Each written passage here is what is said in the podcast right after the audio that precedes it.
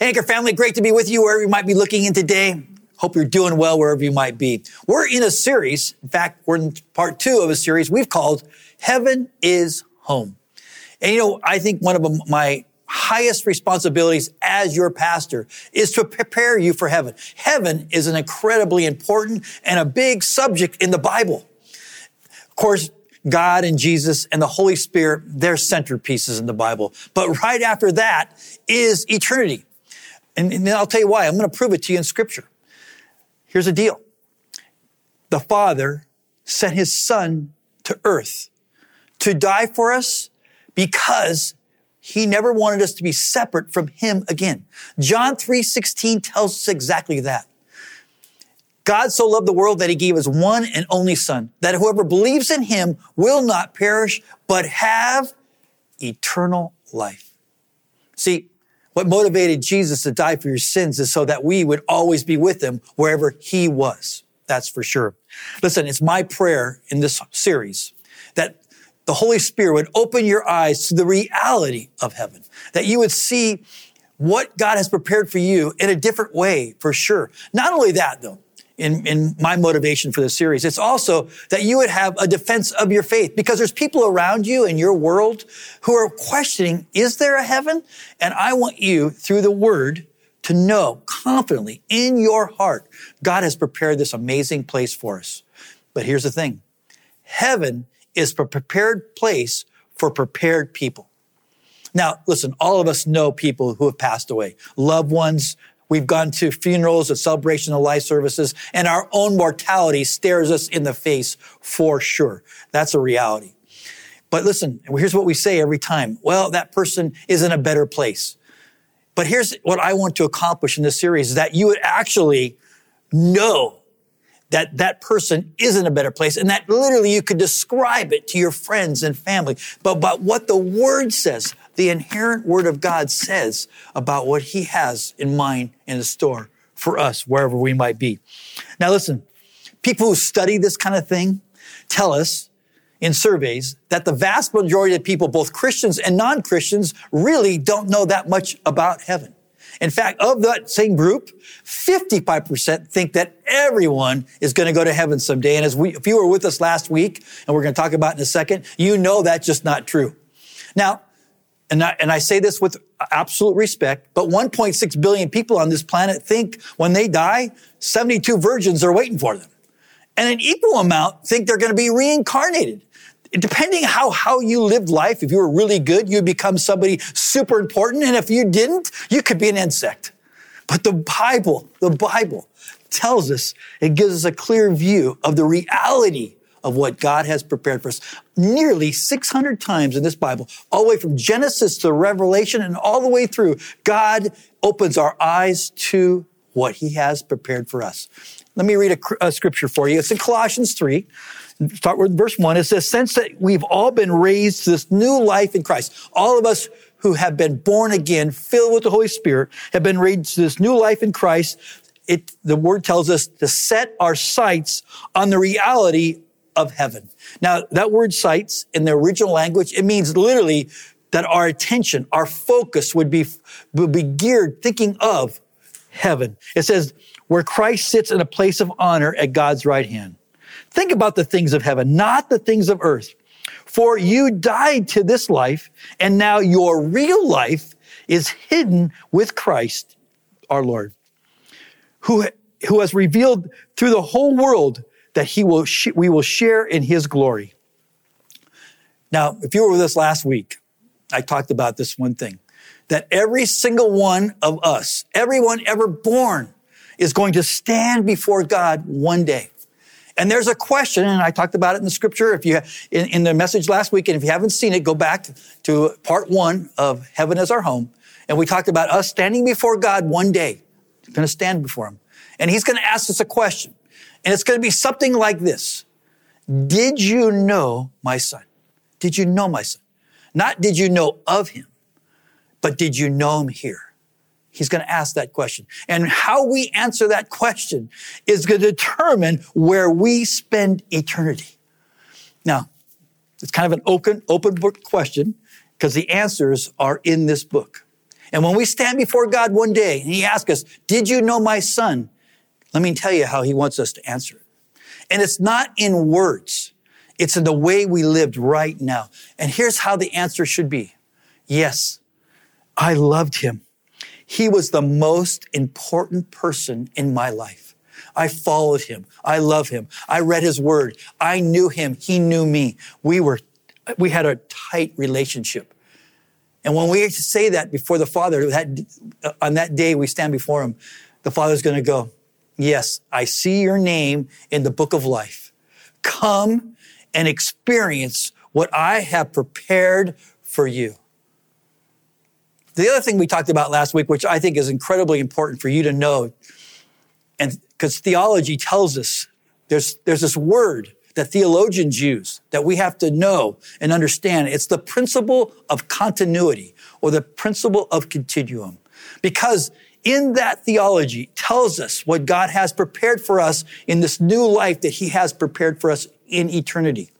And the word continuum is simply this, that you and I will be ourselves in heaven. We'll have our same history. We'll have our same personalities. We'll have our, our same appearances. We'll have our own likes and dislikes, our own passions, our everything. That's who we are going to be in heaven. In fact, the world you live in right now is going to look a lot like it is in heaven. The world, this amazing earth, is going to be like that in heaven. The Alps are going to be where they are. The Grand Canyon is going to be where they are. Yosemite is going to be where it is. And we're going to be with our family and friends, enjoying the life kind of like we have right here, you know, enjoying coffee with friends, dinner with friends. But here's the exception, of course. The word clearly says that without any pain or sorrow or death, none of that, that's wiped away. But we'll live in this incredibly beautiful, peaceful place. Here's how I like the word continuum. Here's how I like to, to paint the picture.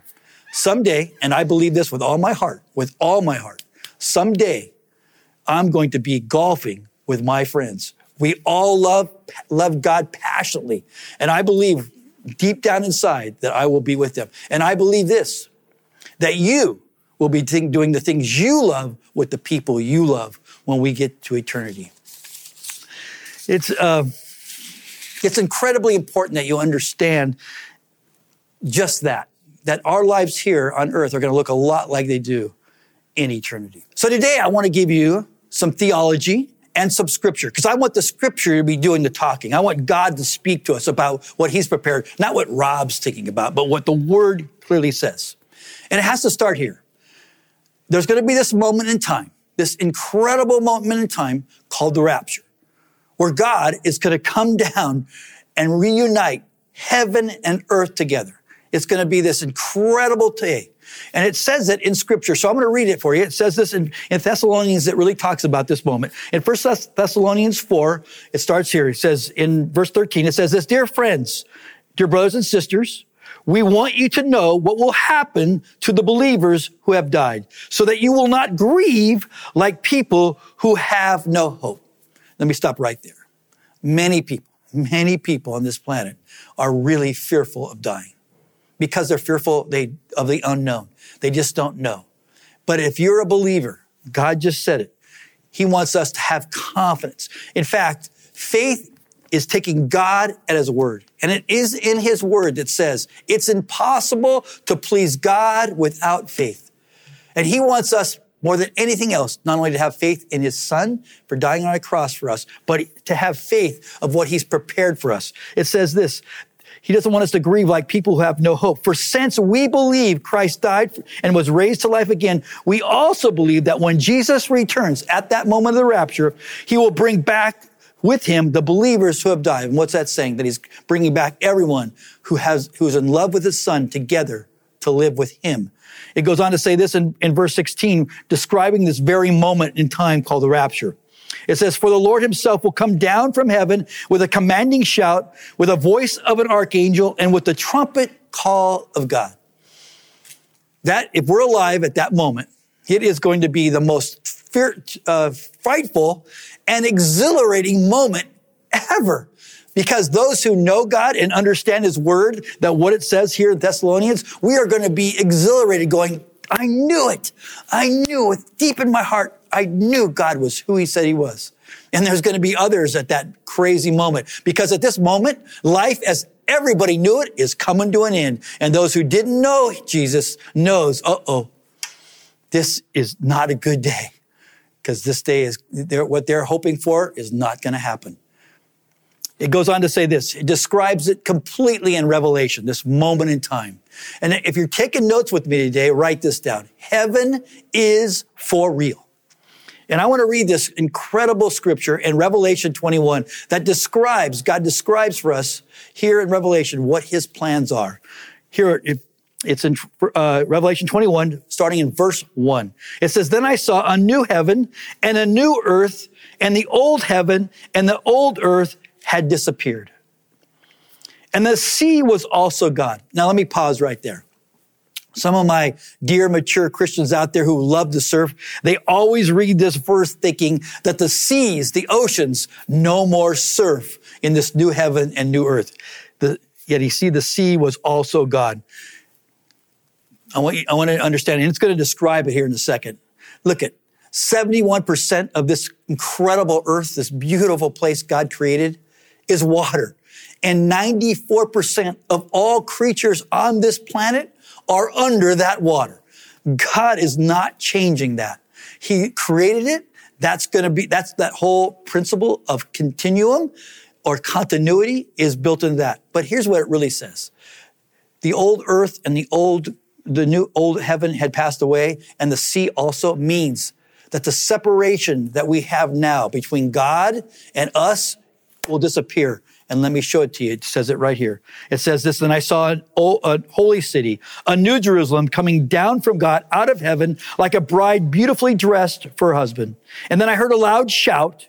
That's that moment in time we are just talking about from the throne saying, look, God's home is now among his people and he will live with them and they will be his people. God himself will be with them and he will wipe away every tear from their eyes and he will take away all the death and sorrow, crying and pain. All these things will be gone forever. Isn't that good news? And the one sitting on the throne said, look, I am making everything new. And when, then he said to him, to me, to John, who was writing Revelation, write this down. For what I am telling you is trustworthy and true. In other words, what is written in this Bible, God is saying, this is true. Take it to the bank. Then it finishes by saying this. I am the Alpha and the, the Omega, the beginning and the end. To all who thirst, I will give freely from the spring of the living water.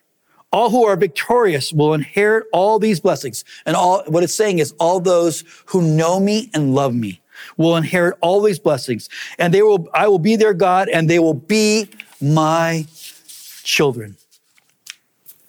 So let's talk about that verse we just saw it says a new earth.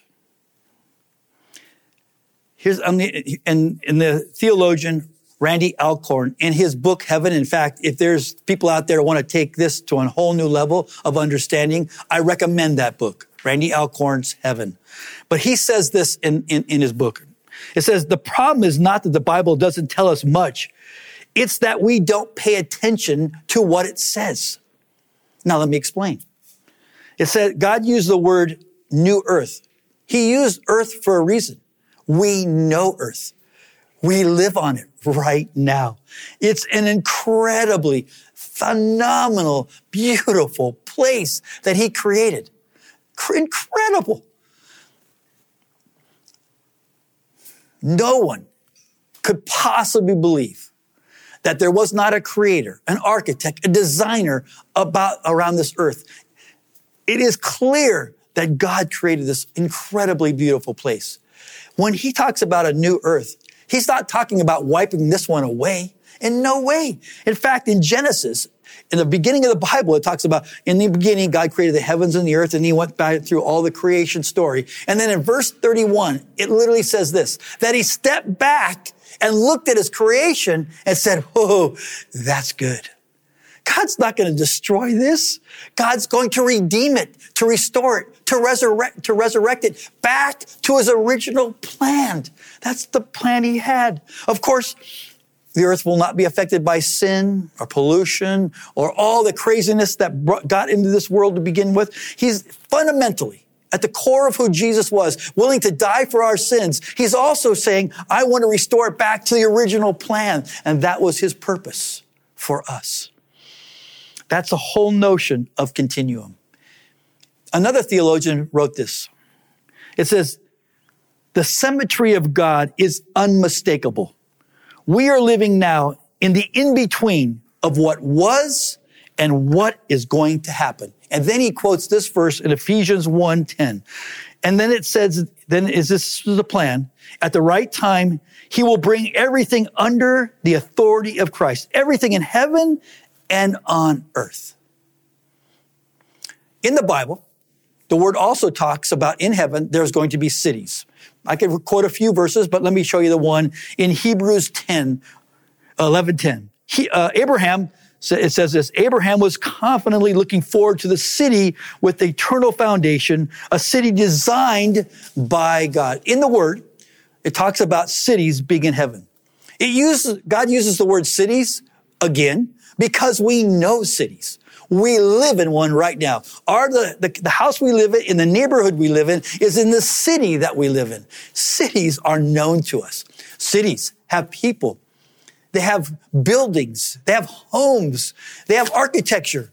They have commerce. They have it's, it's an incredible place. It has its own vibe, its own culture. It has its own music, its own sports, its own entertainment. It is incredible. We live in one and God wants us to understand in this notion of continuum and what he's prepared for us in heaven. He doesn't want to be out of our minds. He wants to be, he wants us to understand it. And if we understand cities, we are going to be in a city in heaven with our loved ones, with the people that God's put in our life. That's the, that's what, that's a picture he wants us to have. That's why he used the word cities. He also uses the word country in the word as well. And we know countries. Countries have people that are, that are alike in language and nationality. All those things are wrapped up in countries. We understand countries. And so that's that whole notion that what God has prepared for us is going to look a lot like it does right now. Then it talked about a new heaven. Of course, heaven in the word is clearly is where God is. Heaven is where God is. And God said in his word that he is coming to earth so that he would always be with us.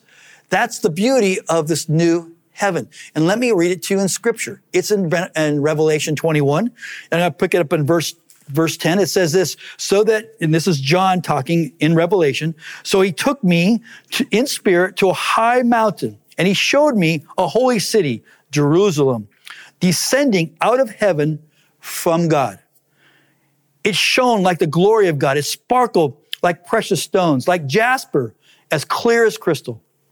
The city walls were broad and high, with 12 gates guarded by 12 angels.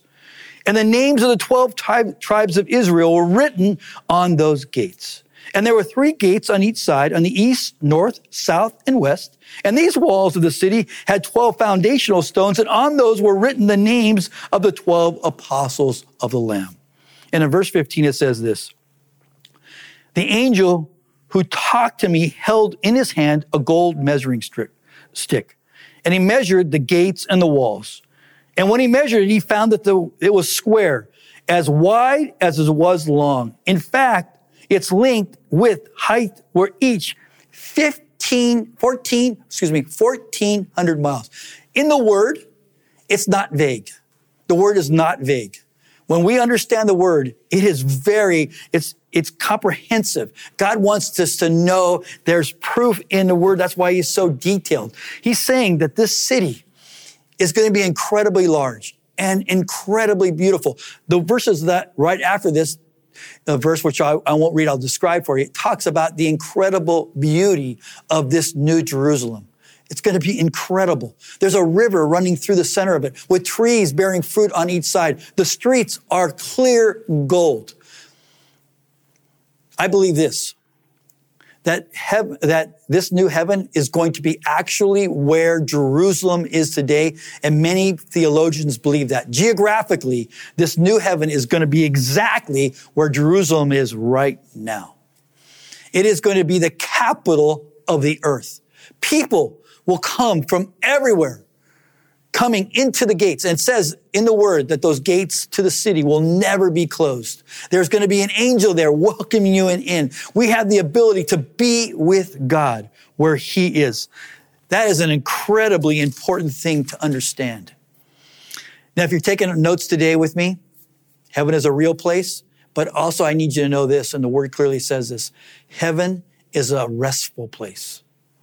Listen, we live in a world today full of stress and anxiety and worry, sleeplessness, all that goes with the human condition today. The one thing it's devoid of is rest and peace. And God designed us with rest and peace in mind. And the word even says in John that in John uh, 27, it says that the peace that he gives is a peace the world cannot understand. It's far beyond anything that we can understand. And we will never understand the true totality of God's peace in our lives until we get to heaven. Here's the thing. There's been many people seven in the Bible, and others throughout the centuries, God has given a glimpse of heaven so that it, they could report back to mankind what we can expect in heaven. Every single one of those people were struck, struck at the very core of how peaceful and restful heaven was. It was incredible. I mean, think about this. God's with us. His intense love for us is with us every day. Every day we wake up in heaven, it has to be incredible. We're incredibly secure in who we are and the light that we're, we're going to blow our minds every morning going, I can't believe I'm here. This is incredible. The peace and rest that's coming our way is going to be phenomenal. Let me read you a scripture just about that. It's in Hebrews, Hebrews 4. It says, God promises of, of us being able to enter into his rest. So we, tre- we ought to tremble for, with fear that some of us might fail to experience. In other words, here's the deal we're talking about heaven. There's going to be people who think they're going to get into heaven who aren't. And it just said we should tremble for them. We should worry about them. And actually what he's trying to say is we should absolutely not let anyone we know not know the reality of heaven so that they would be with heaven. He says, it says, they tremble that they don't know what they're about to experience. For this good news that God has prepared this rest has been announced to us just as it was to them. But it did, it did them no good because they didn't share the faith of those of us who listen to God. And here's what I want you to see here. And only we, believers who believe, can enter into this rest. Heaven is going to be an incredible, restful place. Now, here, taking notes with me. I want you to write this down. Heaven is a relational place. Heaven is a relational place. This is incredible for us to understand. So, this is what I am talking about today. This is important for you to know. The theology behind heaven is a relational place course, in heaven, we're going to be with God, which is the ultimate for sure, without question, the ultimate. Our ability to have a living, face to face, physical relationship with God. We will experience His peace, His presence, and His joy and peace in our lives when we're in heaven. That's going to be incredible. But also, you need to know that you are going to be you in heaven. The very core of who you are, your personality, your appearance, all that is going to be you in heaven. It'll be unmistakable you. Of course, here's the beauty. In 1 Corinthians 15, it says we literally get a new body, like an upgraded body, like this incredible body. I mean, it's like, think about it this way. Like we have this word processing software in our computers, and every once in a while we're told to upgrade them. It's still the same, uh, same uh, uh, application, but all of a sudden we put the new upgrade in, it, and all of a sudden, whoa, it's got more bells and whistles. Well, clearly, we, when we get to heaven, it, he says that we'll have a new body. 1 Corinthians 15 says we'll have a new body. He uses the word body just like he did city and earth. So, cause we know body. We live in one right now. We understand it. We understand what it's like to be in a body, what our capabilities are. It's who we are. And God says in heaven, you will be you in this new upgraded version. And we have a picture of that version in the Bible because Jesus had a resurrected body after he came back to life. And the word says that he was known to people. Many people see him. He ate with them. He talked with them. He laughed with them. He had all the five senses. He was a human being in this amazing body. So will we be in this transfer body. It did say he had some upgrades because he could get places very quickly and he could disappear pretty quickly. And most theologians believe that's uh, will be our condition in heaven, that we'll be able to literally move about pretty quickly. That's, a, that's an amazing thing, right? But we'll also be with our friends and family, living life to its fullest because that's the, the, the, the principle of continuity. The people in our lives right now are literally gifts from God. When God created us, He was thinking of us when He created them and then, and created, thinking of us when He created them because we were gifts to one another. This is going to be an incredibly relational place. Many people, many people, they, they, they fear what their life is going to be like. They literally tell me, oh man, I just got to live for the fullest here. Cause, you know, and the way they describe it to me, it's like heaven is going to be a downgrade. No, no. Heaven is going to be where, what we're experiencing now, only incredibly more beautiful, incredibly more powerful. We live there forever. God wants us to know heaven's a real place. It's a restful place.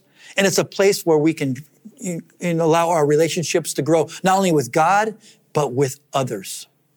So today, as I bring you the word, I hope I've encouraged you to understand and have a confidence of what God has prepared for us.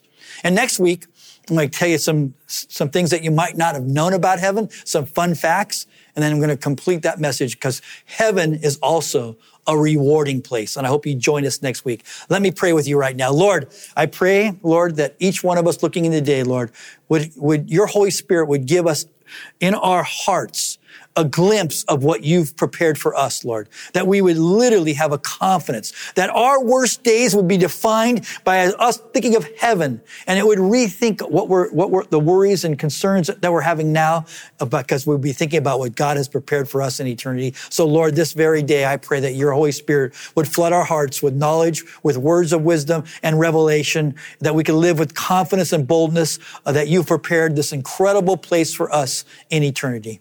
And we pray that in Jesus' name. Amen. Also today, I want to also pray for those who might not know Jesus. In John 14, it says this, and we read this for last week. He says, the word says, don't let your hearts be troubled. For I, if you trust in God and also trust in me, I'm going to prepare a place for you. It says that in John 14. I'm going to prepare a place for you. And when everything is ready, I'm going to come and get you. And it goes on to say, and you know where I'm going. But Thomas, one of his apostles goes, no, no, no, no. I don't know where you're going. He goes, I don't know the way. And Jesus said this, I am the way, the truth, and the life. And no one can come to the Father. No one can enter heaven except through me. And if you're looking in today, this is the question you're going to be asked one day. And I want you to have that answer right now. So if you're looking in the day, if you've never accepted Jesus as your Lord and Savior, this is your moment. Let me pray with you right now. Lord, forgive me for not acknowledging that you are real, Lord. Forgive me for doing my thing my way, Lord, and never even thinking of you. This very moment, I'm accepting you as my Lord and Savior. Thank you for giving, for dying for my sins. Thank you for give, forgiving my sins, Lord. I pray for these people looking today that are accepting you as our Lord and Savior. You send your Holy Spirit in them in a powerful, tangible way, Lord. And that, that, this very day, this very day, Lord, would be the, the start of something brand new in their life, loving you. And I pray these things in Jesus' name. And we all said, Amen. If you just prayed with me to accept Jesus as your Lord and Savior, I would love to know about it. There's a phone number at the bottom of the screen right now. Can you reach out to me? I'm so encouraged by those who do. Well, hope you join us next week for part three of Heaven is Home. And I hope you have a great week. Thank you.